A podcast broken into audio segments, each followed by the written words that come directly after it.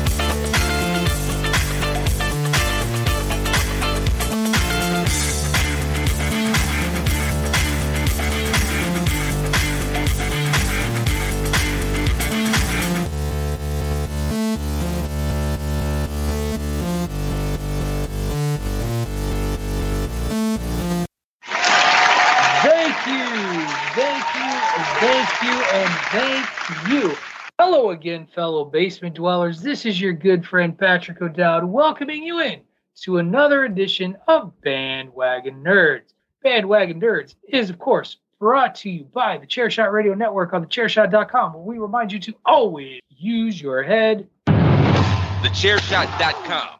Always use your head.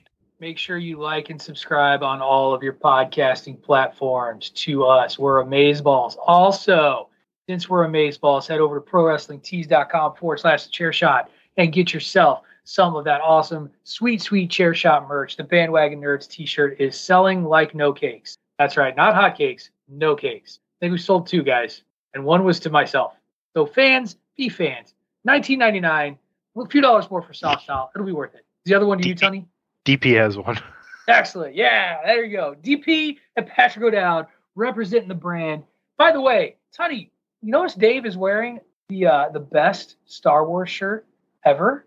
What's it saying between the Star Wars there, Dave? What are you repping there? What's it say? Says the Jedi. Last Jedi. Yes. Last Jedi. That's right. Even Dave, who talks about the rise of Skywalker, knows that the Last Jedi is the best of the sequel trilogies. Don't let him deny it. He's going to try to say it was a gift. Uh, It's a lie. Somebody who It's a got it for Whatever. me for Christmas. Nope. See, liars. Nope, liars. You love it. You love it. It's your favorite. Dude, guys, I got I got some news. Breaking news happening day of recording here on this kayfabe Monday. This is O'Dowd Relented. PlayStation 5 will be mine on real Monday, not kayfabe Monday. That's right. I'm getting I'm getting a PS5.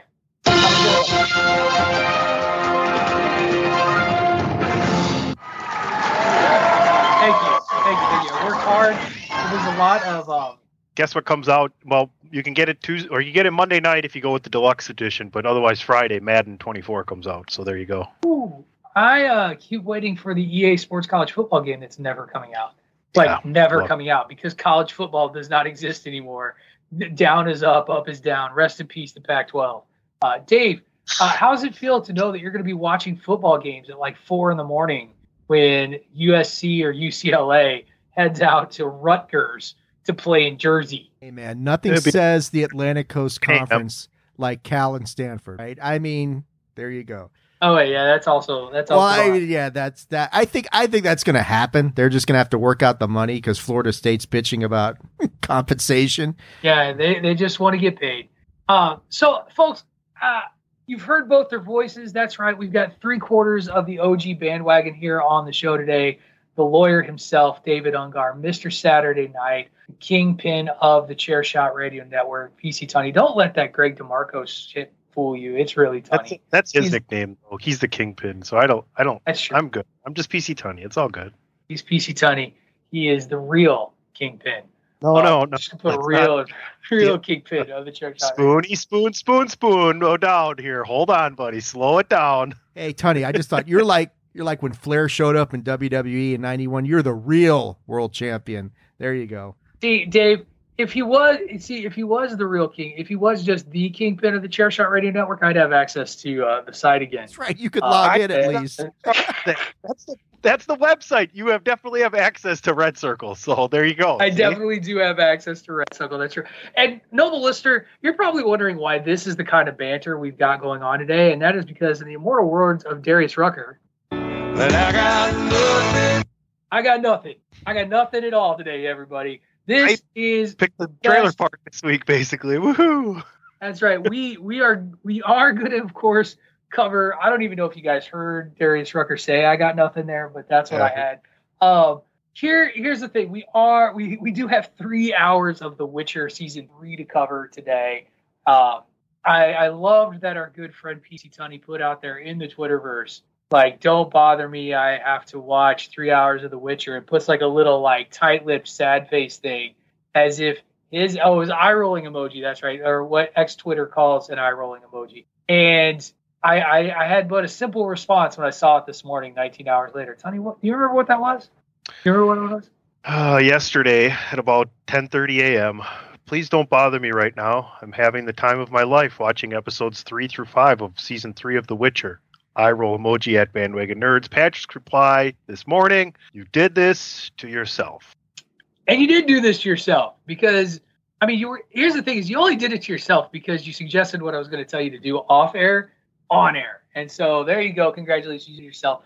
Uh, we are definitely going to talk witcher three episodes three very good very solid season in my opinion. I have enjoyed this season so far uh, we're doing this so that we can make sure that we get started we do want to cover ahsoka it'll be the first uh, Star Wars show we've tracked episode by episode since Mandalorian season three. So it's been a while. We did not touch Andor. We did not touch.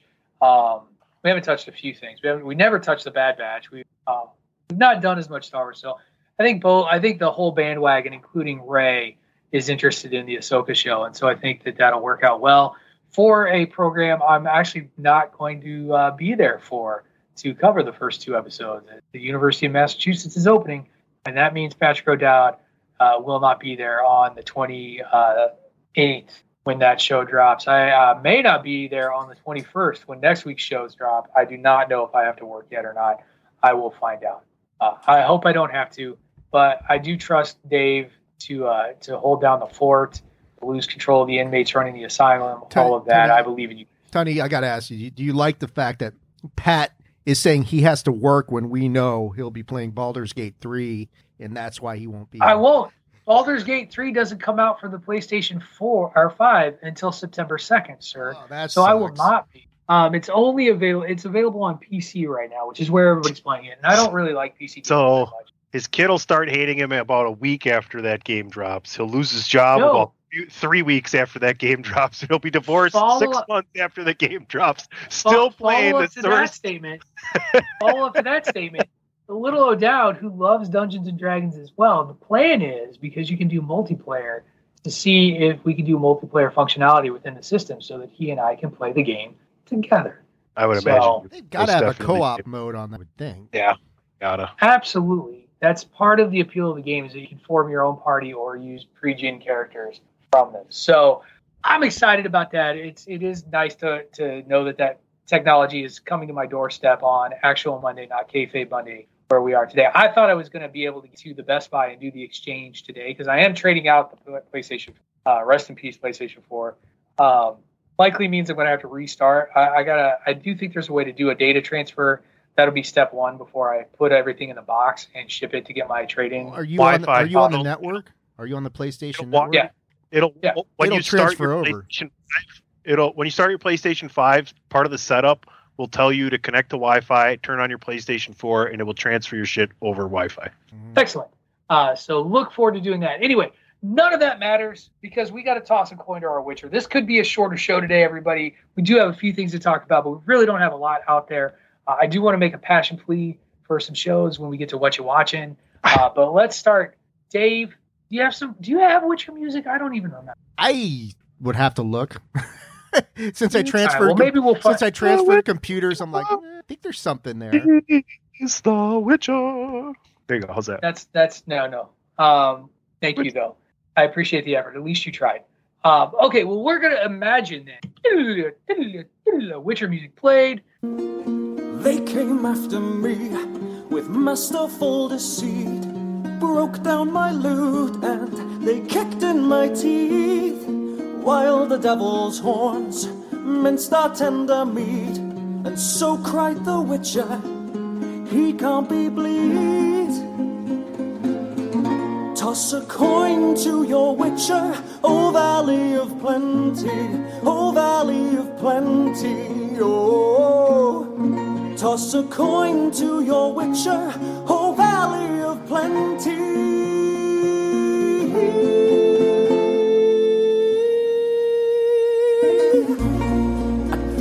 of the world, fight the mighty horn that bashes and breaks you and brings you. And we are going to go into episodes three, four, and five of The Witcher. When we last left Geralt, he had just battled this weird creature that was a strange amalgamation of these young women. There was a I think it was like three women, like their heads are sticking out of a cave wall while this weird fleshy body thing is attacking him. There is also a young woman in a pod, splits open the pod, and within is a young woman who claims to be Ciri. Uh, we learn very, very quickly in episode three that she is not, in fact, Ciri. We also quickly reunite Geralt and Ciri. Like, sometimes traveling doesn't make sense on this show, guys. Is it just portaling everywhere? We just portaling people left and right? Is that how, like, they see to run, like, just out of nowhere, we're running into each other on a forested path, and it's like, we're back. Well, Ciri, there's something going on. That was like a little ways into these uh, these run. I mean, here's folks. I want to just preface everything we're about to talk about right now. Basically, take episodes three, four, and five and consider it one giant episode because right. when we watch these things, that's what we're considering it. So we broke The Witcher down into three parts. Part two is what Patrick's talking about, and in part two, Patrick, I think it's it's a little bit before we get to that. We we do have the scuffle at the the magic school first off, and that's why she runs that's away. And, you know, before that, Geralt is off uh, trying to oh uh, trying to figure out what's up with this fake Ciri and who she is and the potion that she's under at, at uh, hiding out with his friends in a little reunion there. I think that's how it starts. Dave, let's go let's go to Dave Patrick because he hasn't told us anything about are you have you watched the whole season? Are you through episode you've watched through episode season five. five? I'm done through five. Okay. Yeah. So we're all on the same page. Excellent. Uh, I I think you know. First off, I I'm with Patrick. I really enjoy this season so far. This is not Locke and Key season three. Don't don't fool yourselves, folks. This is not the dumpster fire that that was. This is a solid. See wherever they go from here, who knows? But as far as this season standing on its own, I think it's every bit. It's probably a little. I mean, the only complaint I have is there are so many moving parts and so many characters that it's hard to keep track of who everybody it's is. Very, very Game of Thrones. Very much. Very Game of Thrones. But it's I'm not. It's not as tight as Game of Thrones is, and and I think right. you know you've got a lot of. Uh, there's so many moving parts, so many characters, and it's like people like I know I've seen this person before. Okay, Istredd's hairstyle changed. Triss's hairstyle has changed, but it's like these are the same people from from uh, the first season in a lot of respects. But I, you know, the stuff that they're doing, the the the interrelation between Geralt and, and Yennefer is the best part of the show. And and it's it's a relationship that yeah, I don't know how that persists after the season is over, but we'll see. But I, I think you know it's it's a it's a solid season. I love the fact that they've brought the wild hunt into this thing and now made that tangible. Now they're actually physically manifesting and appearing, as we saw in I forget it was I think it was episode three where they appear at the end and and series like shit they're real. Um, but I think that's that's a big part of it. But like you, you said, the Game of Thrones analogy is very apropos because there's a lot of politics going on. There's maneuvering, there's subterfuge, there's things going on. I will say, episode five was fucking fantastic. Maybe my favorite episode of the entire series so far. The way that they structured that and put that together was brilliant. It, very Pulp Fiction esque how they peel back layers as it went along. So I I stood up and applauded for episode five. That was really well done. I was in the midst of watching everything back to back to back, right? And so I'm like going on like two and a half hours, you know, two hours and twenty ish minutes because that that first part of of the that fifth episode happens in like the first 18 minutes of the episode. And I get up for a second and I went to grab something out of the fridge. I hadn't started drinking yet. I was watching early in the day. I wanted to remember everything I watched because I didn't watch the morning before. And by the time I sat back down, I'm watching the beginning of the party again and I'm like like what happened? No, no, seriously, I'm like, did I? Because I'm watching on my PlayStation Five, right? And if my if my controller was sitting on the armchair and it fell down, I hit a button and redid, and I hit the down button to see where I'm at. And I'm like, no, okay, what the? And then I realize it. And yes, Dave, it was one of the best episodes in a streaming series in this type of mythical Game of Thrones superhero genre one of the best episodes I've seen in a long freaking time. It was so excellent the way they re-executed this scene three times and how epic it was each time building upon itself. It was it was so amazing. Like you're right. This and I said this to Patrick before the show. This season is just as good as season one. Season one just had the transformation of Yennefer and, and getting to know Geralt. So me, that's always better. But it's no it's no surprise that this story keeps getting better. The actual books, the real the real life author of these books is committed to writing a tenth book for this this saga, and and says it won't take more than a year. And and this, so going strong. He's not George R. R. Martin. No, That's what. I'm hearing. And, and I, was, I was going to say, episode five, I did make the analogy to a Pulp Fiction, but it's also a throwback to season one of The Witcher, which had the time jumps that threw so many people Right. off in season one, where it's like, where are we? What's going on? And this was, it was just my wife had told me about it before I watched. She said, You're really going to like the way they lay this episode out. And she was absolutely right because. Yeah, it's it's like wait, why are they fighting? Is this a and then you know you realize it's not till the end that it all comes together to clicks and then they flip it on you again at the very end and it's not what you thought was going on and it's like oh okay so yeah i thought They were thought wrong. Huh? and they were wrong. They were wrong. top- and they're wrong on top of it. Like I can't remember the the high magic priest G- Gagirdov or something. You're, whatever. you're talking about yeah. So the the suspicion is that Stregobor Stregobor. is is the one pulling the strings, who is Yeah, leading the fire mage, uh, and, and is kind of the quote unquote big bad. What is later revealed is that it's really Vilgefortz, Vilgefortz, who is the uh, consort of one uh, Tesai. Tissaia. Tissaia. Yeah. She's the head of the magic school, basically. Right. She trained He's the head of like between the two of them, like they're lovers. He's the one that is the guy pulling the strings, and they figure it out uh, right at the end, and that's kind of the big reveal. Uh, yeah, I I can't this like this is very much like watching like this episode was very much like watching uh, any sort of like mystery film, uh, whether it be like a uh, an Agatha Christie novel like uh, Murder on the Orient Express or even Clue, where they they peel back the onion to show you the layers underneath as to how you actually got where you you got. Uh, and so it's yeah, it's been very well structured, very well done, and that is also while in between continuing to highlight the bond that Yennefer, Ciri, and Geralt have as a family. This family, here's the thing, guys, is you, you guys are talking about like where this is going to end. Episode eight, this this family's fucking wrecked. Like whatever is about to happen in between this family is fucking wrecked. Whether that is a dead Geralt, whether that is a gone Geralt, whatever it means with Henry Cavill and his departure. Uh, the thing that annoys me is that the season has been so good that I'm like it sucks that he had creative differences and chose to depart the show. Like that's what sucks out of this is that what they, they couldn't work out what they needed to work out. Yeah, I mean, and I know the running joke has been my man crush on Henry Cavill, but it's so hard when you watch the performance that he puts in to imagine. And no disrespect to Liam Hemsworth, but it's like you look at it and say, how is he possibly going to deliver a performance that A will be as good as Cavill's and B won't just suffer horribly by comparison, even if it's unfair. Uh, I just like it's such an iconic. It, it, feels like you know we talk about Superman and, and Christopher Reeve, and I'm not putting his performance on Christopher Reeve's level, but it's a comparable thing. His performance of Geralt over three seasons has been so iconic and tied into the games and the books, and the books are actually why he's leaving. It's like you guys are departing from this. I want nothing to do with it. But I, yeah, I think it, I was going to ask you guys: this, it, you see any significance in Geralt telling Yennefer that he loves her? She didn't exactly say it back to him, but I, I don't know if that's a big deal or not. No, but what she did say was he said it out loud for the first time instead of her reading his mind to right. know it. And right. so well, that's I, I I don't think it's a I think you're reading too much. I think they fucking love each other.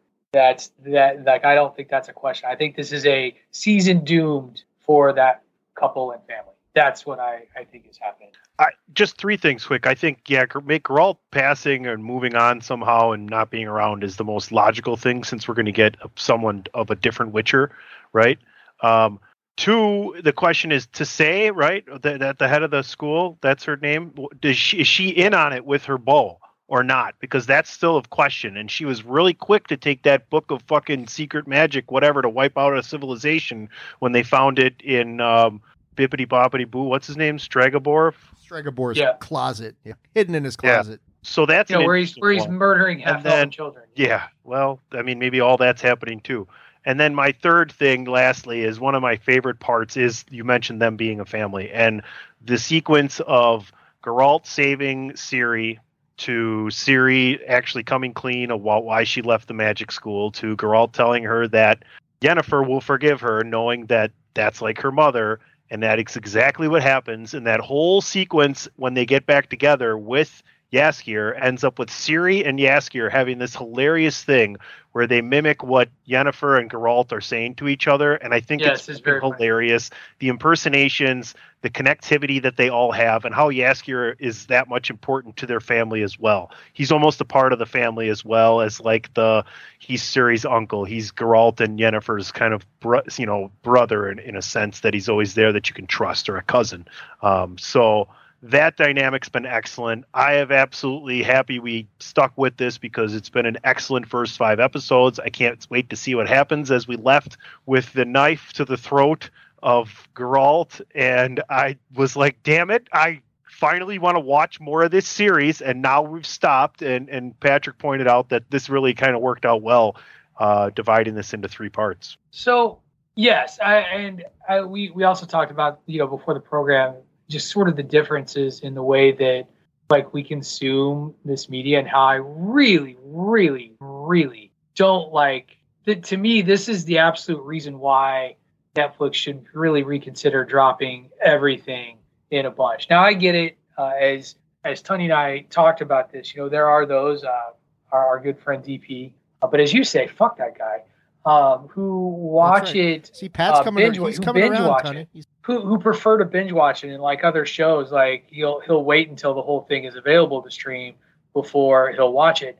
Um, I just love that like these cliffhangers just feel like something that would be really great to driving people week to week to Netflix, uh, as opposed to binging it and like having the problem that they complain about about people binging and leaving. Um, we mentioned Jaskier, and I think we have to go back to episode four and his rendezvous, such as it is with uh, the the prince. Radovain. Uh, and I'm Radovain is that his name? Rat, yeah, something like that. I'm trying to find his name on our. Me too. Uh, yeah, Ra- Radovid.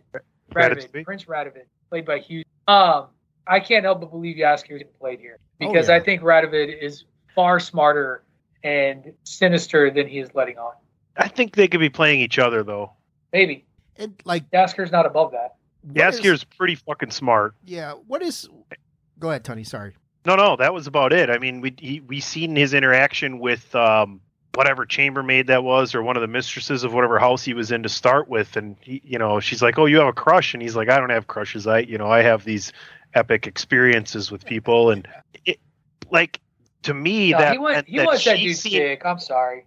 No, but I think to me that meant that she's seen something that she never seen him do before because he's trying to play that person. He's trying to get that person so enveloped within him that he's going to be able to one to make the first move, even though he might give something away in the process. That I believe in Jaskier here. I think you're right. I think that the prince is trying to play him, but I think under underlying Jaskier knows that. Uh, and I think um, these last three episodes, I have a feeling are going to be very Ciri centric because whatever happens beyond here seems like she's the focal point. I mean, everybody's after her. She's got this untapped power potential. You saw her talents as a Witcher, where she takes out that sea creature on the ferry. You know, that was and her and her and Geralt working together to beat that monster was absolutely beautiful, perfect stuff. But she seems, and you know, there was a really tender kind of moment between Jaskier and her in the in the cabin.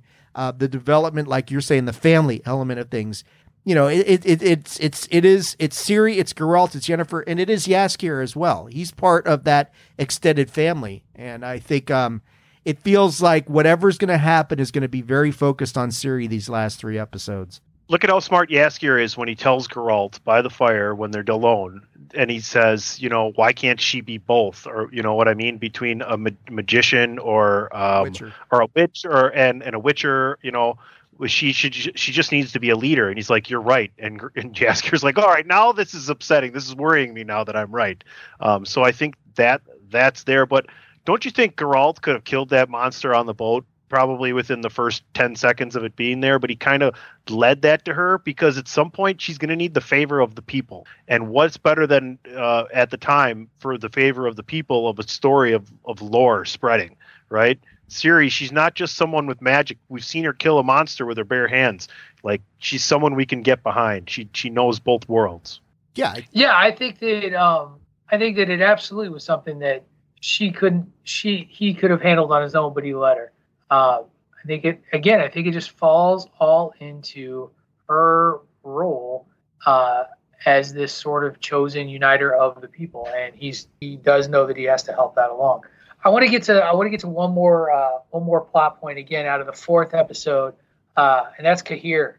Uh, first of all, young Mister Amel, we hardly knew as uh, As, as Uh, quickly as you got pointed out on the bandwagon is as is as fastly as you're going to exit in two episodes. yeah, that was uh, a little rough, a little rough. But Cahir makes Did any of you see, did, did any of you see that coming when that happened? Because I didn't. No, no, all. I was uh, I was right there along with it. Uh, but I you know, in the context of what had happened, it made a shit ton of sense. Sure, sure. But uh, but yeah, now back in the good graces of the Emperor, uh, looking to forge an alliance, and it made a lot of sense. They forged the alliance in the way they best knew how by not allowing there to be a split amongst the Elven leadership. And so you, you kill you killed the rabble rouser. Not exactly the direction you thought they were going to go, but the one that makes the most sense. It was a well played, strong armed event that happened very briefly when they showed up. It was like, oh no.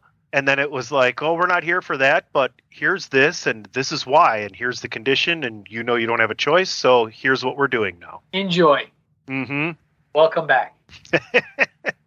so yeah, all of these I think are going to come into play as we know war is coming.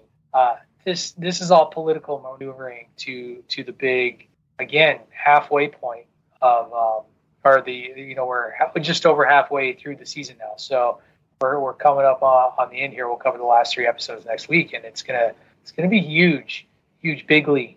Do you guys think what? Okay, so what's going to be your favorite episode, six, seven, or eight? Because I think the penultimate episode, I think they're going to do it the way they've been doing these streaming series, is where the big thing happens at the end of seven, and we kind of, you know, finish that off briefly in eight, and then kind of clean up the series. I think they stick with that. So I think seven to me will be the best episode of the last three. Oh, Dave's making a face. I mean, uh, we said the same thing about Secret Invasion, and that kind of flamed out a little bit. So I don't. One This one better Secret miscalculation. I'm gonna I'm gonna go there, and I'm gonna say it. I liked Secret Invasion. This has been better than Secret Invasion. Oh yeah, easily. This is, this is much better than Secret Invasion, and I, you know, unless they do just divert so badly these last three episodes, but I don't think they will. I, I don't see that happening, and I think you know this was a this is a good stopping point because this is when the first batch of episodes actually had ended, and then they released the last three, which is where we're gonna go. I, I I feel like the last episode will be the most impactful and the most influential, and maybe it will leave. I have a feeling, you know, it's just going to be all out war at the end of this thing, and like you're saying, Pat, our family's going to be destroyed in some fashion or some. Geralt is it's the most curious part of this whole thing for me. How do they do things with him at the end of three? Does it lend yourself? Is he dead? Is he transformed somehow? That's why he comes back looking different. I don't know, but I, I, I think I think with this series, the last episode will be the biggest one. That's the one I, I'm most looking forward to. Well, it's funny you should mention that, Dave, because it leads me to want to play this. Who among you still fears death? What's wrong with you? I say you, he did. You will die alone. A dead meat. And all that I am is dead already. She said that every living creature on Earth dies alone. I've been dead once already. Dying ain't much of a living, boy. Death is a natural part of life. Death comes for us all, Rokusaki. Death is but a door. Time is but a window. I'll be back. I don't understand why people have to die. Wee, wee, wee. I think this is the perfect time to play a quick variation of the Deadpool Witcher style as we come into the last three episodes. We know people die in The Witcher left and right. Maybe it's not a Deadpool game, so to speak, but is Geralt of Rivia going to die? Who else you think is on the chopping block? PC Tunney, because you love the theme song so much. You go first. It is really good. Wee wee wee. That was pretty good, actually. um, it makes sense, right? If we're getting a, a, different Witcher, but he doesn't necessarily have to die either. Um, could him and Yennefer just kind of go off in their own separate togetherness and series there? She's grown now, or you know, we're there for you if you need us. But you know, I, I don't know. I Geralt could die, Yennefer could die, they both could die. Honestly, Ciri. what if Ciri sac- is Ciri being sacrificed is the is the is what unites these people? I don't know. Um, I'll go with Geralt and no one else. But a big part of me wants to say none of them die, and they just write this in a way that you know, if if Cavill ever decides he does want to come back, he can. That wouldn't be stu- too stupid, in my opinion. Dave. I don't think Geralt dies. I think, you know, there's been too much publicity about Liam Hemsworth and his role that I just don't see them killing off the character. I think they'll leave it open ended in a cliffhanger. Um, if there's anyone who I'm a little worried about going into the end, it's not Geralt or Yennefer or Ciri. Jaskier.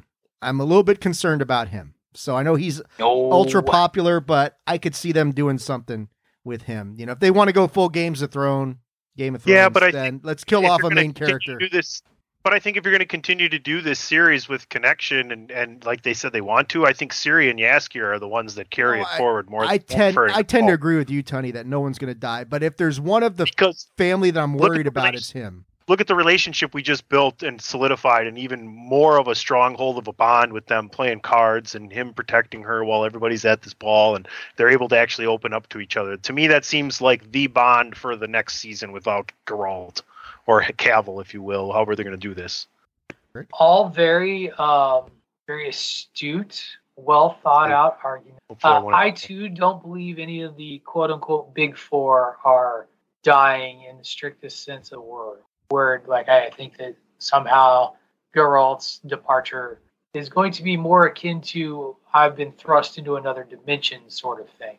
Firefinger uh, uh, Firefinger motherfucker's going to die. Firefucker.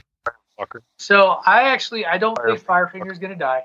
Um, I think Tissaia is going. to I think that she is going to be killed by Vilgefortz in some way. Do way. we do we do we all give our opinion on whether or not she knows? Do you think she's in on it or not? I think she's in on it. I don't, think, she is. I don't think she I don't is think she's in on it. I think I think she's going to detr- she's going to die trying to protect what. Can we bet a wrong, wrong, wrong, wrong on it? What if I'm wrong and that she's in on it? I play for What? me. Yeah, me or you next week. I mean, sure. If I'm here, I'll play it. Like if I'm not working, And if he's not, Fair then Tony, you'll play it. I'll just sing it. that's fine. Um, yeah, I just I no So no no no. It's like whatever. I have no shame when it comes to this. Like I I feel confident in this. I I'm feeling I feel confident in my belief that she does not know and is going to be betrayed. Like I'm- that's that's my opinion. I, as we are almost about to finish this, and, and we have one more thing left to cover next week for this, I want to say I was wrong, and I'm glad we watched the third season because it's been really good. So that's all I else wanted to say. Yeah, good on Netflix. Uh, this this is a has been. Uh, I've been a little trepidatious about how this season was going to go, even though I enjoyed season two. So Sometimes I'm right you're the you. fly, lock and key. Sometimes you're the windshield, Witcher. There you go. There you go. Cool. All right. Well, we're going to take our first commercial break. When we come back, uh, we are going to dive into a PC Tunney generated trailer park. That's right. Tunney laying down the trailers this week because, as I said before, I got nothing. And so Tunney came through in a pinch. You are listening to Bandwagon Nerds here on the Chairshot Radio Network on thechairshot.com. When you need mealtime inspiration, it's worth shopping Kroger, where you'll find over 30,000 mouthwatering choices that excite your inner foodie. And no matter what tasty choice you make, you'll enjoy our everyday low prices, plus extra ways to save, like digital coupons worth over $600 each week. You can also save up to $1 off per gallon at the pump with fuel points. More savings and more inspiring flavors make shopping Kroger worth it every time. Kroger, fresh for everyone. Fuel restrictions apply. Save big on brunch for mom, all in the Kroger app. Get half gallons of delicious Kroger milk for 129 each, then get flavorful Tyson natural boneless chicken breasts for 249 a pound, all with your card and a digital coupon.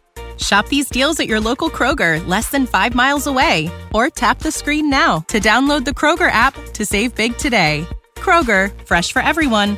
Prices and product availability subject to change. Restrictions apply. See site for details.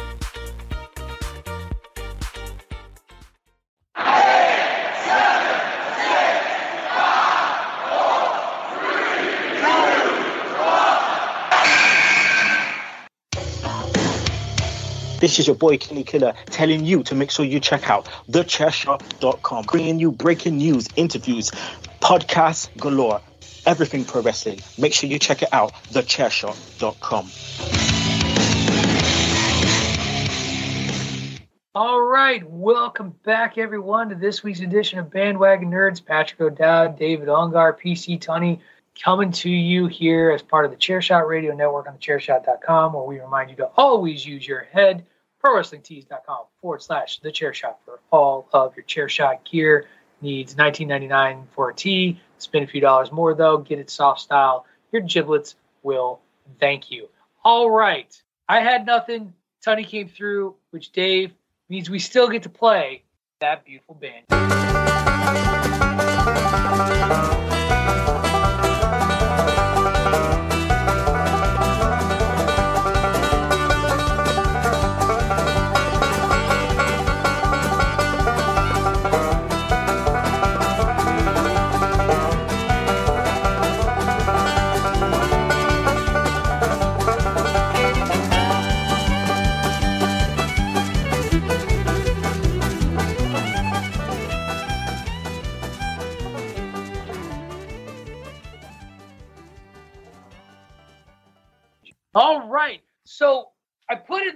I'm like, I got, I don't have a rundown this weekend. And Tony, I, I, want to give you your flowers. And you, you generally give me compliments about the quality of my rundowns and how ready and organized they were. And so for today, uh, I'm very sorry that I failed to come through for for everybody. This is, it's just been, it's been a week, and I really wasn't just, I just wasn't particularly in tune with what was going on trailer wise uh, out there. Nothing particularly excited me. We'll talk about two um, trailers at the very end that I think are, are the ones that fans will, will know the most. But we're going to start with a sequel to a movie I've never seen uh, because this movie uh, dropped, or this trailer dropped for the film Vacation Friends 2, starring Kevin Hart and John Cena. And first of all, for context, Tony, what the fuck is Vacation Friends? Okay, so it's a great movie where it, it's a Lil Rel and John Cena flick, right? It's a comedy, and Lil Rel is married to Yvonne Orji, who's played uh, plays Emily, and Cena is married to Meredith Hagner, who's played who's Kyla in the show. So these in the first one they meet while Lil Rel and his wife are on vacation, and they just show up everywhere, and they get Oh, them sorry, I thought things. that was Kevin Hart too. By the way, I had no, No, idea that was no, Lil Rel. Nope, nope. We're we're learning you good today. Uh, so they show up, and it's kind of the same thing. It's like this beach resort, and they get them to do crazy things and question a whole bunch of stuff. It's very much an adult comedy. Do not watch this with your kids, but you can very much uh, be okay with thinking that your partner will enjoy it. Besides, like, however they think, especially, you know, if, if they're not into these kind of dick and fart joke, kind of drug and alcohol kind of comedy movies. It's it's funny. It's interesting. It's a good storyline. I can't wait for the second one. Cena's excellent in these. So if you're a wrestling fan who's not, you know, a little tiny kid, you're gonna watch this. So Lil Rel is amazing. I'm pretty sure he had to do with writing this. I'm not exactly sure. Um, no, it doesn't look like it actually. Uh, Clay is directing, and uh, John Francis Daley, among others, were, were part of the directors, uh, writers, along with the directors. So, yeah, distributed by Hulu, 20th Century Studios. We'll see what happens. Vacation Friends 2, the new Police Academy for all of you adult fans out there. Now, you mentioned this is this uh, the first one's on Hulu. I think so. Yeah, it's really good. Right. It's streamed. So, I need a password share before Bob Iger follows through on. Watch it with the Mrs. O'Dowd. I want to see how she feels about it. If I can, it did not dawn on me until Tunney started describing it what this movie was. I did see the first one, Tunney. It's excellent. Now I got to go is. and watch this fucking trailer now yeah. because I'm like, wait, it, what is this? The first one is the first one is is better than it has any business being. Absolutely. It really is. Absolutely. Who's the who's he married to? Is that Katherine Heigl? Or who is the chick? Oh, that's uh, Meredith Hagner. She looks different. Oh, and this and and and Steve Buscemi comes in as John Cena's father-in-law, who's like a right. retired military ops guy or something. Yeah, there's a there's a lot going on there with uh, Lil Rel apparently trying to work some business deal while on this vacation, and uh, John Cena and the missus amplifying things a little bit in, in the trailer. So it does look funny it does look funny. I just, I probably because it was on Hulu, this movie was never on my radar in the first place because I don't, I don't have a Hulu account, so uh, I've never been one to catch up on it. But it does, it does look like fun. It does look like a good time, uh, and probably worth the effort to go check out uh, when, when we get a second. All right, we're gonna shift gear. Oh, Dave, did you have something else? No, no, no. I was just, I was like, yeah, this, I got to check this out now. All right, we are gonna shift shift gears. Tony pulled a Patrick and put a movie out that um, a trailer out that I was like, okay, uh, it's the trailer for the film El Conde. We're saving we're saving that one for last. We're going to talk about it uh, again. Tony put out all the trailers, so I'm going to acquiesce to his contribution to the show because I contributed nothing to the show today. So, I'm to first of all, kids, you got to have to you're to have to read subtitles to watch this. This film is in Spanish, I do believe. Uh, it seems to be a weird, dark comedy about a family of vampires trying to pass their estate on to their progeny. Uh, and hilarity ensues as there is this accountant who shows up who is clearly a vampire hunter trying to who I clearly trying to kill at some point. That seems to be what I got out of this trailer. Um, it does look like the sort of thing I would watch. Uh, to be blunt, uh, just in terms, it's, it's in black and white. It's a little artsy um, but also is a comedy and, and, looks clearly clearly looks funny. So I'm gonna I'm gonna let Tunney go last since he uh, knows did did his homework on this a little bit more. Dave, did you have a ch- chance to check out this trailer and why not? Uh, Tony put them all all these trailers out. I was like, are we even going to get to any of these things? So I wasn't I wasn't sure what we were going to do. So no, I didn't. Now all right, so PC Tunney. Let me let me give you the synopsis because I think right on Wikipedia, they give a really good synopsis of the story. And I, Dave, I think this will interest you. As we sit in the era of the last voyage of the Demeter, um, and, and talks of Dracula showing up uh, in Mar in the Marvel uh, MCU. Uh, El Conde, which is Spanish for the Count, is an upcoming Chilean black comedy horror film directed by Pablo Larraín and written by Larraín and Guillermo Calderon. It's a satire that portrays Chilean dictator Augusto Pinochet as a 250 year old vampire who's seeking blood and death and everything else. And along the way, he's also Augusto Pinochet. And now he has this family that are vampires that don't know how to get along in life without him because he spoiled them. And he brings in this accountant, like Patrick says, who he falls in love with, and the story ensues. So, yes, this is just artsy enough and dark enough and comedic enough for me to I will watch this when it comes out. I don't mind subtitles. I've watched movies with subtitles before. If they're good, it's even better um, because you can watch it again and know what they're saying and kind of get involved in a lot of the facial things and and more of the body acting. But I think this is going to be really good. I mean, guys, seriously, like one of the worst dictators in you know uh, the that southern hemisphere of all time is actually Dracula. That's kind of it's got a little bit of a hilarity to it, and and I think we're going to see a lot of interesting things happen here. It does look fun, Yeah. Dave. Yeah, you I- gonna watch the trailer?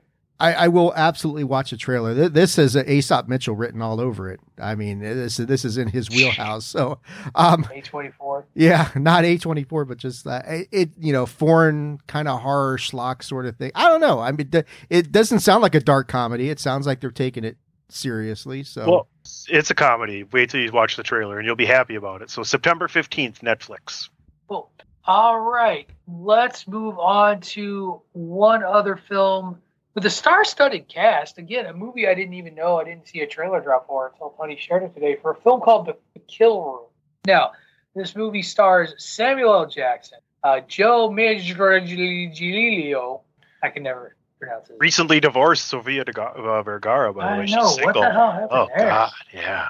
And she had that hot picture come out and everything. I'm like, damn. Ah, indeed. Uh, and Uma Thurman, I do believe, is the uh, the female lead that I remember. And basically, for, again, I watched this trailer. This looks actually really, really interesting. As uh, Samuel. Jackson and Joe Mangiola are clearly members of the mob or some sort of mafia. Like he's a hitman. Right. Uh, He's the and Sam. Sam's the boss. Joe's the hitman. and they're looking for a way to safely collect on their hits. And they form a partnership with this art gallery uh, where they're creating art that gets paid for uh, for this artist that is known as the Bagman, and that's Joe's character. Uh, and hilarity ensues as surely the system is going to go wrong as the Bagman becomes a famous artist, almost like a Banksy sort of figure as art collectors want to want money want to pay money for this guy's work even though it's not really work it's just him using the bags that he like suffocates people with eh, eh, on on a canvas but it kind of points out the absurdity of art dealing and art collecting while also having this very sinister reason for putting this art out looks like a lot of fun uh, don't know that it's going to win any awards or anything like but the premise itself is is intriguing enough for me to follow through and check it out uh, Tony, we'll start with you this time, and then we'll finish with Dave, who um, I know also didn't watch this trailer because he's admitted as much on the program today. Uma Thurman playing the art house dealer. Um, yes. You know, her interactions with Sam Jackson looked really good, and it, and like they explained, like it's an intelligent way to launder money, considering you know uh, the the IRS or FBI or whoever isn't really looking into these weird paintings because they don't question it, like they don't understand it. And the funny thing is, this guy's like painting at like a third grade level, and people are just like, oh my, you know. So it's really a satire on that community as well. The fact that you can get away with it there, and and Right. big hit he becomes. So yeah, I mean, I don't know. I, it, it looks well done. Another kind of comedy, mystery, thriller. Yeah, I think it, I think it looks really good. I think it's it's really just a solid cast, and I think uh, I think it'll work out well. Dave, you didn't watch this trailer, so Now, what see, do you this- think this about is- not watching this trailer? This is what happens when you don't do a rundown. I don't know what's official and what's not, so I blame this entirely. oh, you're on- gonna put this back on me. Exactly. Look, That look is at exactly you. what I'm doing. You know, and, and that's fair. That's fair. I appreciate your argument. I appreciate your point. I've taken it under consideration. And who do you. Who do you? Somebody's got to represent Ray today, so you know it might as well be. But uh, yeah, I got the trailer watching, and, and it it certainly looks very interesting. Samuel L. Jackson has got an immaculate beard going on. Um, yes, Uma Thurman, tremendous cast. All right, I'm in. Yeah. All right. Three for three. So, Tony, good job. Look at you dusting your shoulder off. Uh, let's move on to do sort of bandwagon nerds mainstream trailers. We'll start with one that Tony shared, though Dave shared it first. We got a John Wick, the Continental. It's like from the world of John Wick, the Continental trailer. Uh, hit the uh, internet airwaves, the bandwidth this week. I um I've made no secret that I love the John Wick movies, uh, whether whether or not you love Keanu Reeves or not. Uh, I I just have all I've enjoyed the premise of these like super high end assassins who have this quote unquote safe house slash hotel known as the Continental where they can go to take jobs. They don't pay in real currency, they pay in gold coins and like there's all these rules. And and that's a big part of the backdrop within the John Wick story that, that we're following that has now created this spin-off show. And this is a three-part miniseries that appears to be telling the story of Ian McShane's character from the movies, the character of Winston, because this character in the ascot, he's dressed exactly like Ian McShane's character in the John Wick films. And the last visual you get of the trailer is him in the Ian McShane look, holding a glass, a drink, very much in the same way that Ian McShane has been doing it for four John Wick, Wilk films at this point. And so this is a prequel. This is a prequel as to how Ian McShane's Winston character came to power and became the one to take over the continent. So I am again, I'm in. I'm in on this. I I love the shows. The the fight sequences look awesome. Uh, a lot of great action pieces, and that's really what you tune to John Wick for. Is you tune into John Wick for the fight pieces, the fight set pieces that are going to take place there, very much like you would for a kung fu film uh, elsewhere. And so, um, yeah, the Continental in three part series on uh, Peacock. I want to say Peacock. Tunney. Uh, yeah, I'm not. Yeah, I'm not going to watch this. It looks cool because it's John Wick from the '70s, um, and Mel Gibson's in it. He's the big, big bad boss, right? It looks like. Uh, so that was interesting. Yes, Mel Gibson does play big. But role I know, yep. I know, Dave, you had posted this before, but I don't think we covered it yet on the show. So that's why, like, I thought, hey, you know, I was like, hey, let me try and actually create a, a, a trailer park with with you know uh, no bias. So we got comedies, we got thrillers, we got horror, we got action. There was a teaser that we'd covered one of the times that Pat was out. Um, and then this is like the first official trailer, and I think I posted it earlier this week. I think you what you announced, up with you announced the reporting that this was going to be taking place. I yeah, think. yeah. Um, I think you know if we're covering Winston's kind of origin story and more or less getting deeper into the mythos of the Continental and and how, like you're saying, Pat, it's a safe house. There's rules. You can't kill anybody on the, and of course that becomes a big focal point of John Wick 2. Go ahead, Tony. David, I don't know anything about the story, but Winston, you're talking about we're talking delving into his past in the 70s here at the Continental. Didn't it also in the trailer look like he brought his brother in to help him out or something like that? It's part of the story. Right, right. And I mean, you know, you've got um oh the the um the main guy, like the main front desk guy who Lance Reddick, right? He just passed away. Um Right. Pat. So, you know, I I don't know how Yeah. they're and I know, you know, you got to address that, but um yeah, I think the Wick verse is expanding. There's a lot more layers to the whole John Wick universe that that they're going to explore and and it makes money and it's engrossing stories and yeah anything showing winston's one of the most iconic characters there is his rise to power how he basically gets in charge of this iconic i know there's continentals all over the world but this specific one is is the focal point. So yeah it, the trailer looks kind of interesting. Three part series i definitely want to check it out. So i think um i'm in on this one Cool. Yeah, I think uh, again, I, I'm excited for this. I'm, I'm looking forward to it. I think it's going to be a lot of fun, and uh, I think fans of the uh, John Wick films are not going to be disappointed. At least uh, that's the sense I get out of out of this first these trailers. So, all right, let's get to the last one. The final trailer for Ahsoka dropped. It's titled Anakin. Uh, we get a lot more looks at our at, at kind of our Star Wars Rebels family uh, in this trailer, as well as another good look at the not Jedi. You know, I don't I don't know what you call them. Um, we we hear a voiceover of Ahsoka communing with Anakin, I do believe, and it sounds like Hayden Christensen's voice talking to her. So I don't know if it actually is or not. Tony's thumbs upping, so I'm going to assume that that means that it is. Uh, I've, I've read yeah. things that said that Hayden Christensen voiced new lines for Anakin Skywalker. makes sense. It's it's really impressive how um, how we welcome and the Star Wars fan base has welcomed Hayden Christensen back into their uh, their their fandoms because there was a while where no no you didn't. Now uh, we also do get some more uh, background with Ahsoka and Sabine Wren. Uh, always good to see. We are also going to We also get a little bit more with Hera, uh, played by Mary Elizabeth Winstead. Very, very exciting to see them. And of course, everybody's not R2D2 droid, uh, Chopper, uh, is involved as well. So I don't know that there's much more that we can add to this other than the intrigue of who these not evil Jedi are.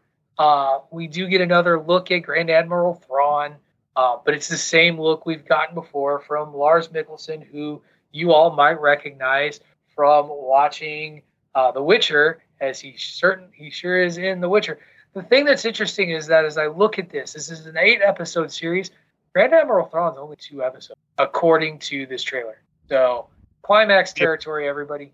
And I don't think this is it. Like I don't think we're gonna get a res- resolution to the Grand Admiral Thrawn story if he's only in two episodes. He's too busy playing Stregobor over on uh, on The Witcher. Well, why can't we just get him in the last two, and then now you got season two and part of three already, you know, there for you. Well, but the trailers made it very intentional to show pictures of him uh, and talk about him. Like it's just interesting that according and this according to IMDb, it could be wrong. Two episodes out of eight.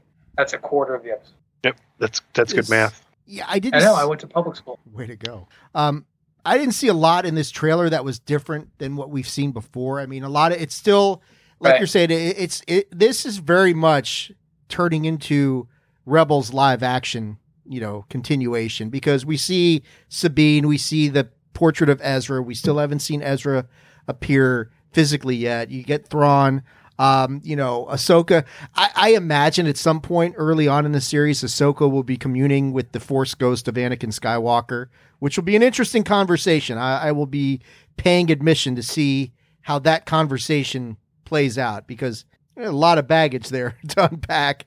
But I, think they kind of have to do that, not for so much closure between Ahsoka and Anakin, but just kind of acknowledgement of certain things. But um, yeah, I can't wait for this series. Eight episodes. There's a lot of ground they can cover in eight episodes. Uh, I don't know. You know, people have speculated whether Rebels is essential viewing to watch this.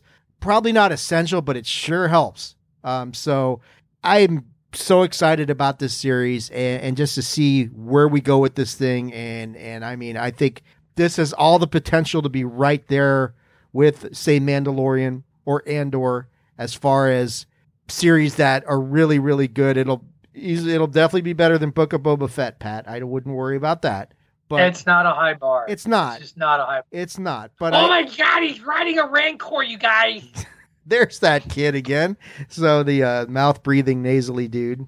It's the best thing in the history of ever. What the fuck is going on? You know, every time we need every time we need to really punch the nerd cred up, Pat's um alter ego shows up. So Gotta put my headgear back in, guys. yeah, get your retainer off the off the counter. Put it back in. I just I see Rosario Dawson, and then you know you got Sabine in there. Uh, What's what's better than a Jedi and a Mandalorian teaming up, right? Especially everything that we've been watching, and then you throw in the the pilot, you're like your female Han Solo. It just reminds Hera. me of of Marvels, Her right? is- her like name is Hera. it, it's really interesting that both of these things are happening near the same time, where you just have this trio of amazing women teaming up to take care of things, which I think is great. But it's just you know there aren't no coincidences in life, I guess. But I'm looking No, forward I'm sure to this. the I'm sure the mouth breathers are about that. Ah, fuck. Who gives a shit what they think? Uh, uh, this is going to be good, and I hope we get like three or four seasons because I think there's a lot of story to tell. Maybe like the end of Grand Admiral Thrawn is where we're starting, if that's what you're kind of hinting towards. Who knows? We'll we'll have to see what we'll have to see what happens. There's a lot of mystery if you are a Rebel, Rebels fan that I think people want to see and know about. So, all right, there you go. Good job, Tunney. Excellent choices for this week's trailer park. We're going to take our second commercial break, get into the last segment of the show, talk a little uh, little Marvel uh, Studios news, as well as a little bit of what you're watching. You have been you are listening to Bandwagon Nerds here on the Chairshot Radio Network, part of the Chairshot.com. Promotional consideration paid for by the following. Hey folks, PC Tony here. Thanks to our new partnership with Angry Lemonade, you can save 10% on physical products and digital commissions using the promo code ChairShot. Head to angrylemonade.net to check out their amazing catalog of products and services. Use the promo code ChairShot to save 10%. That's angrylemonade.net.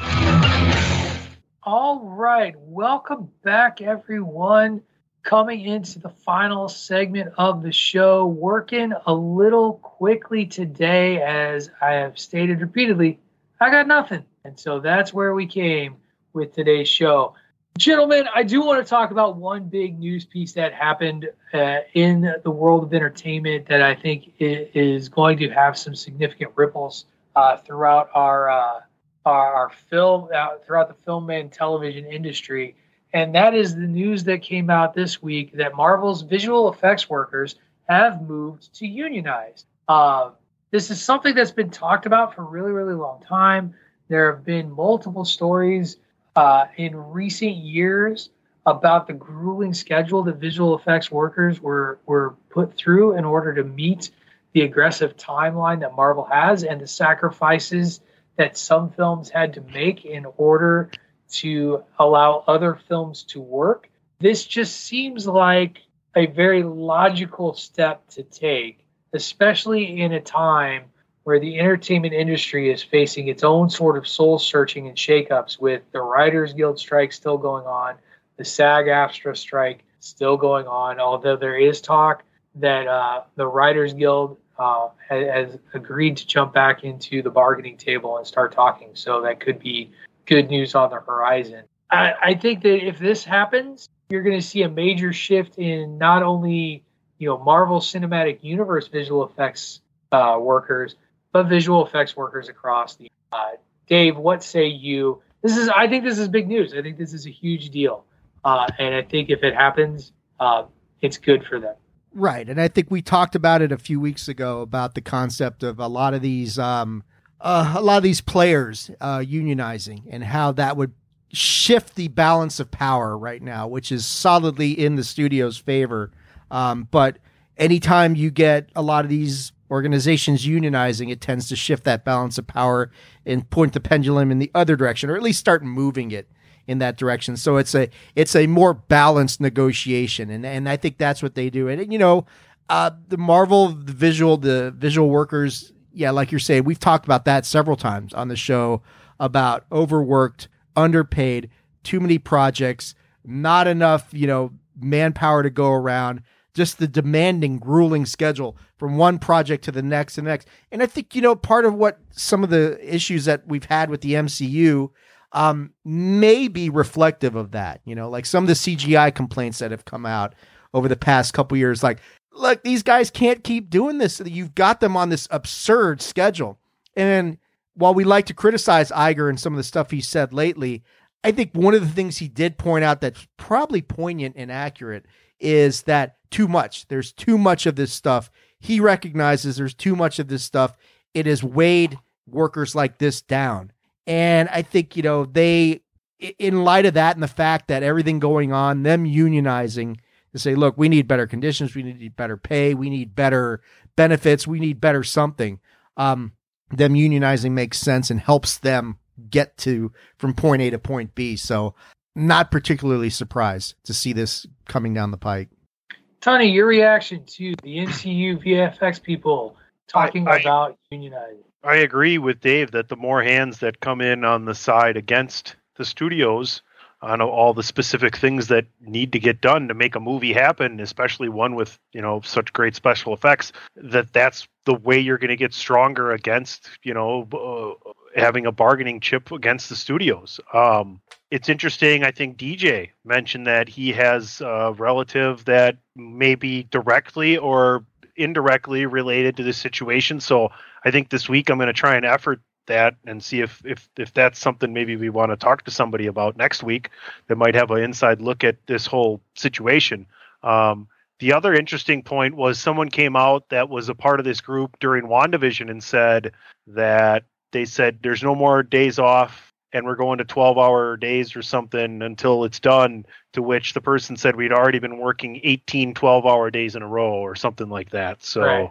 it just made me think of like uh, I saw a preview trailer for a documentary about the China workforce, in which 996 is a thing, which is nine hours, uh, 9 a.m. to 9 p.m. six days a week.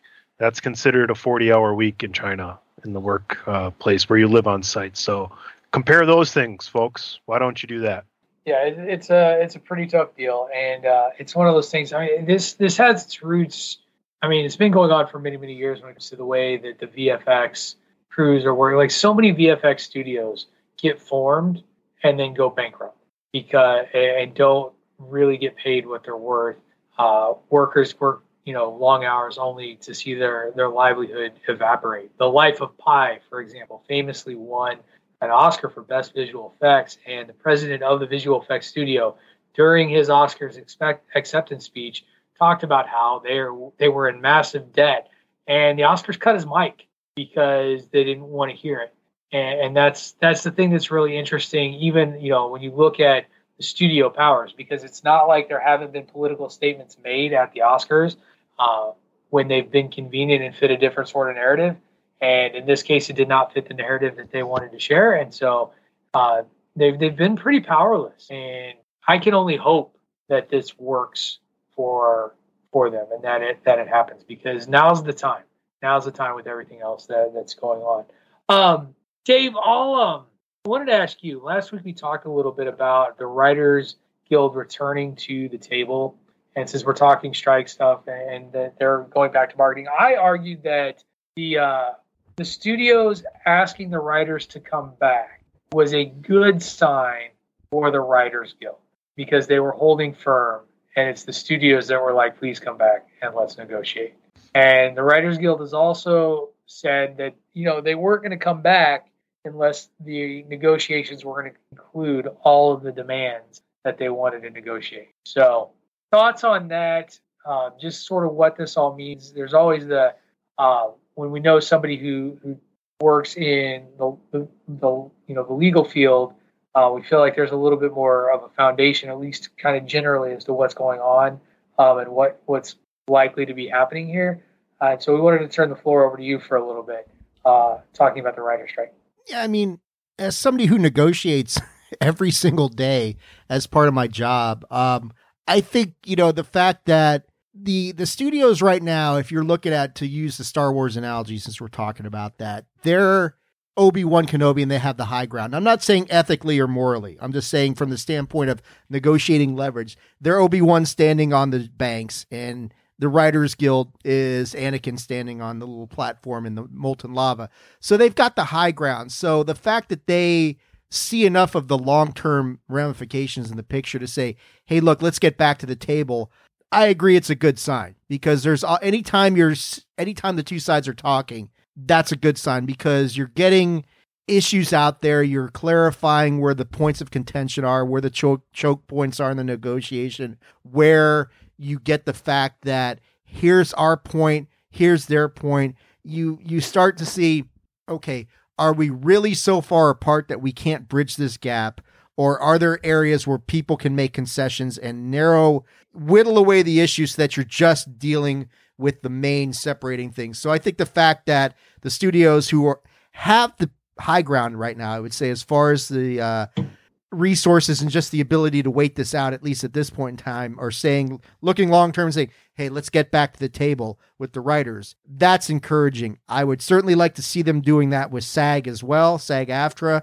Uh, but that's a little bit more of a balanced sort of who blinks first sort of situation. And I think with the Writers Guild having the studio say, let's get back to the table, uh, we need the writers back. We need to at least see can we bridge any of this stuff. I tend to agree with you. I think that's an encouraging thing.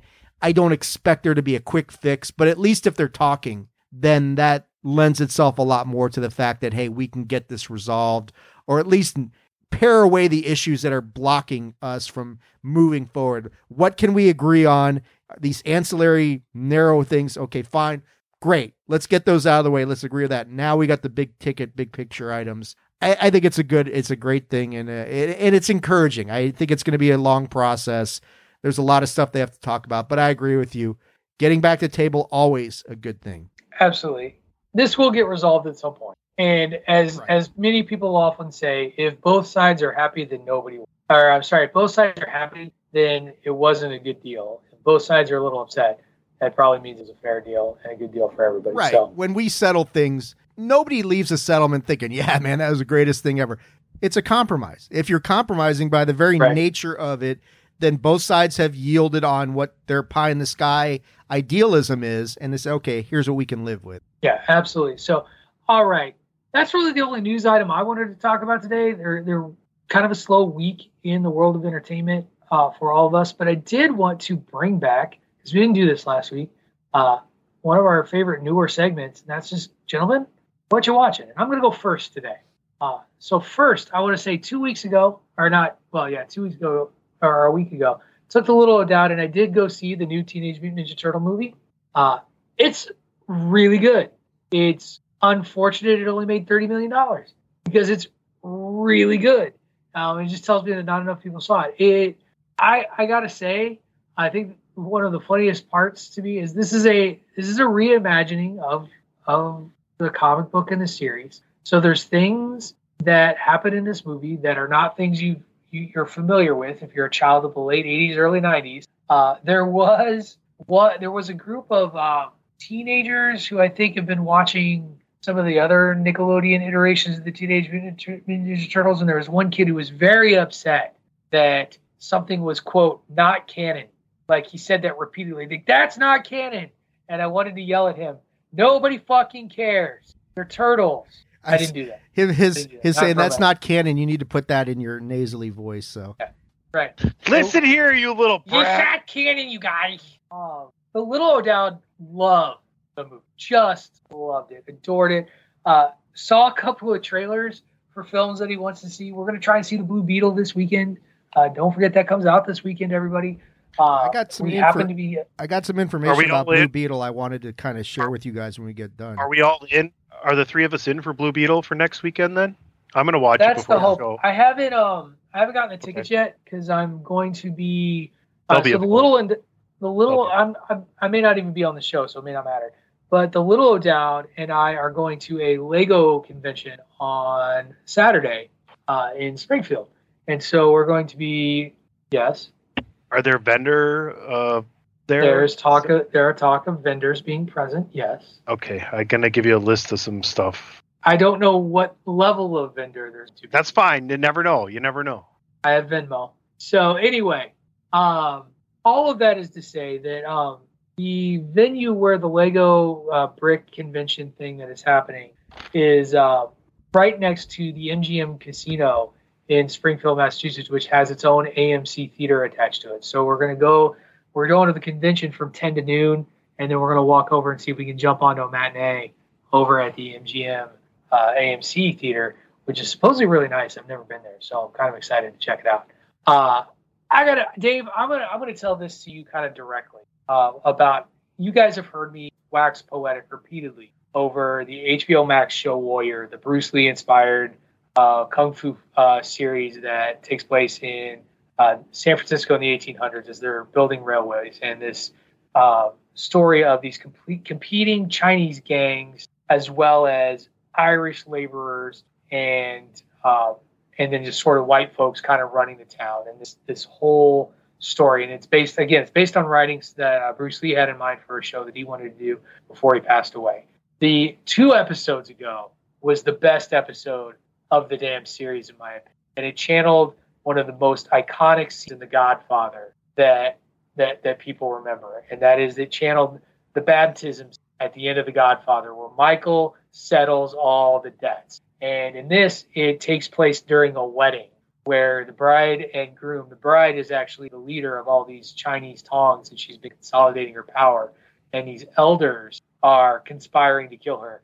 And so while she and her husband are consummating the marriage, she is settling all debts with the other Tongs and taking shit out like a fucking boss. And it's amazing because her husband in the in the series, who's also like there's two Bruce Lee characters, and this husband is one of them. She like she watches him kill her kill his best friend to protect her and his Tong. It's it's such it's such a good show this this third season has been the best season in my opinion. It, season it's kind of like The Witcher. Season one was really good. Season two was okay. Season three has been awesome, and I really hope it gets continued because we're coming to a head for this season, and I'm terrified that it won't get picked up uh, because it's an, it's a Max exclusive show, and you know how Warner Brothers has been about that shit. I'm I'm really worried about the show. but it's so good, and I really want people to check it out. So watch that, and then Harley Quinn season three is available on Max. Episodes are dropping.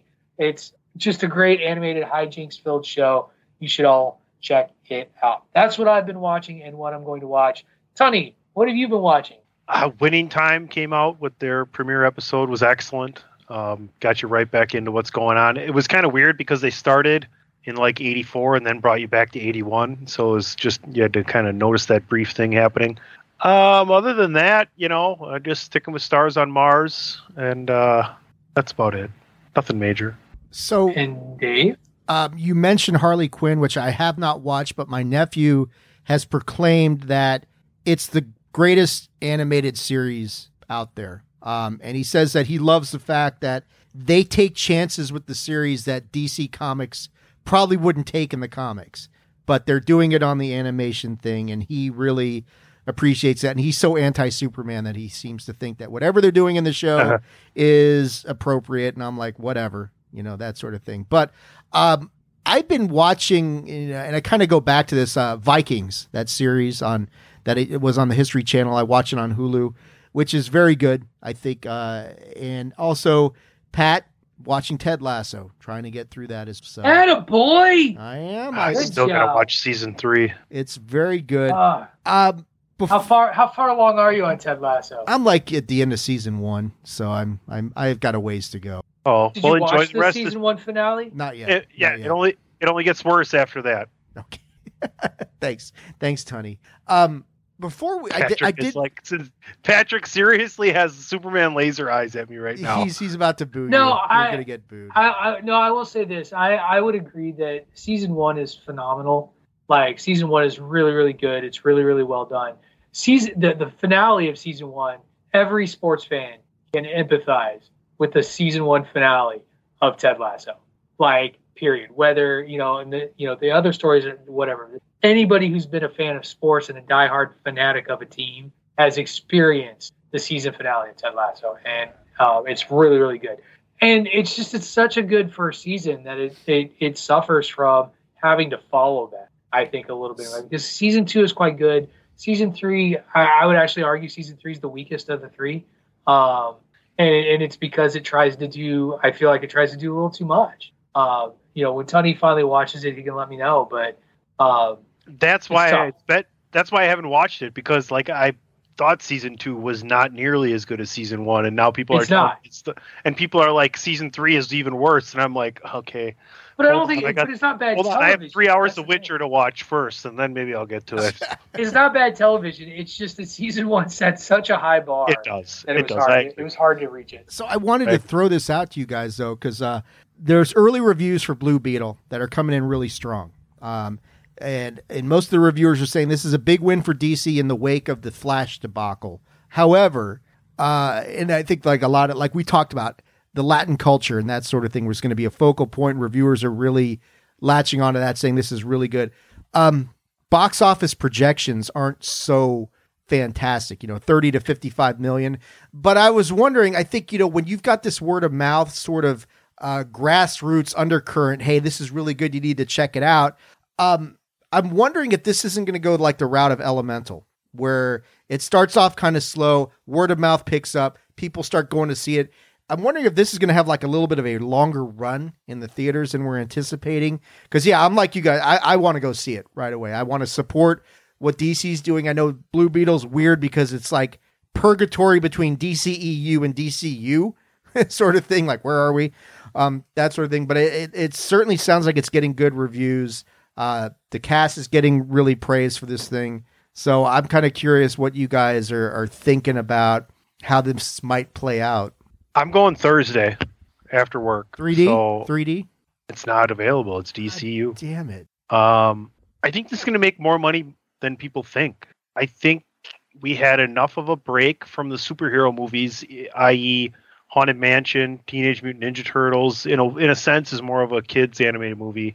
Um, Oppenheimer and Barbie aren't those things, and I think people have been trained to go to the movies and have a good time over this period of so much money being spent at the theater. So I think as much as DCU wishes that maybe this would have debuted the weekend after Labor Day, to give it a little bit more time of respite between this Barbenheimer craze.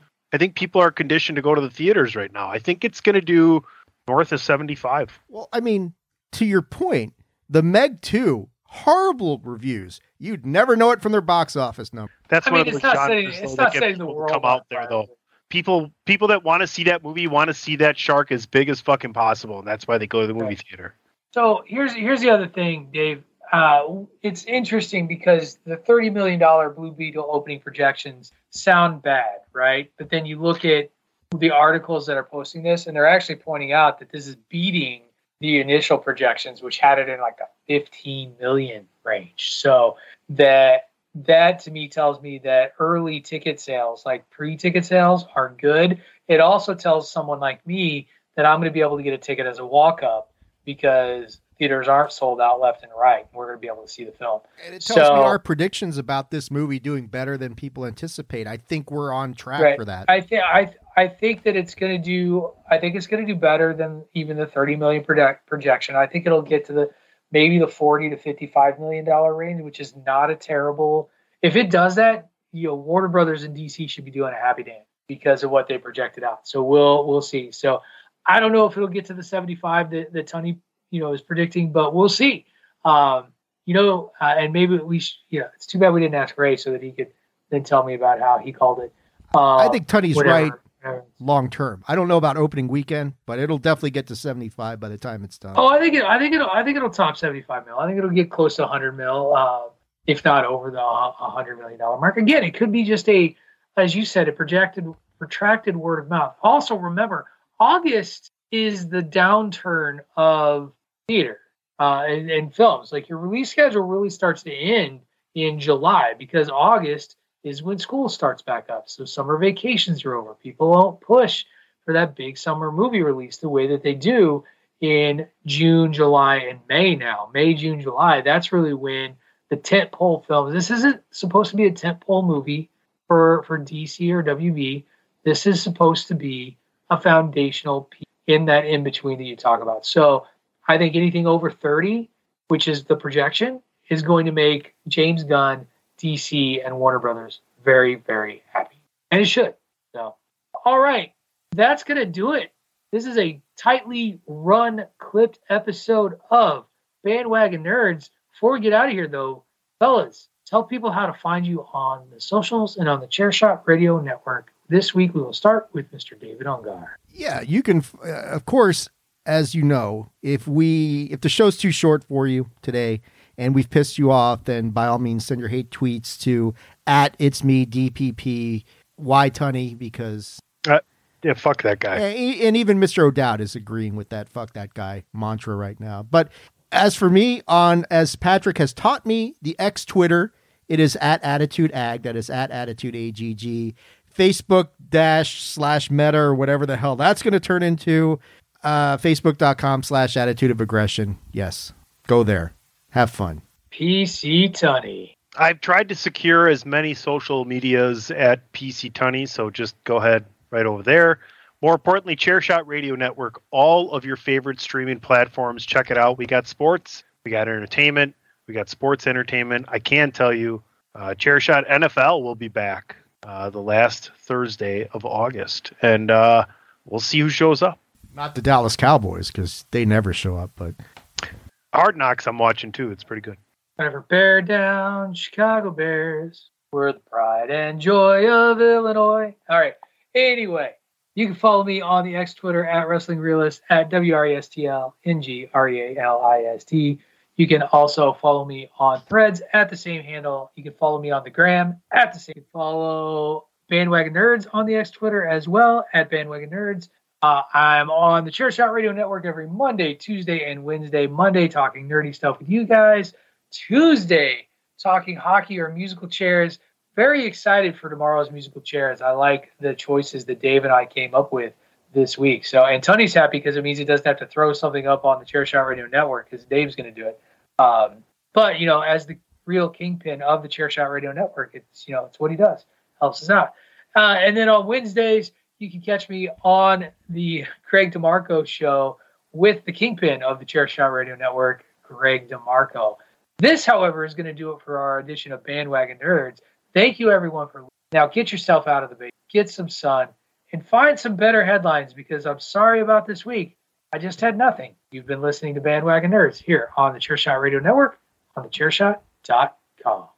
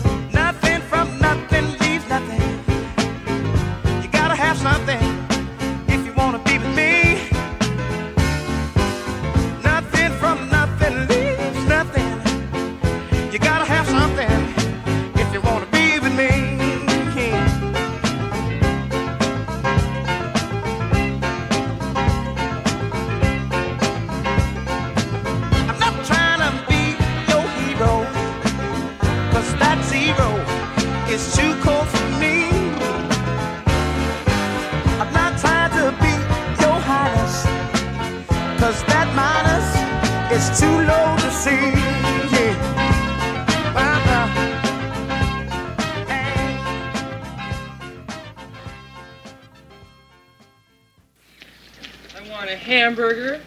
No, a cheeseburger. I want a hot dog. I want a milkshake.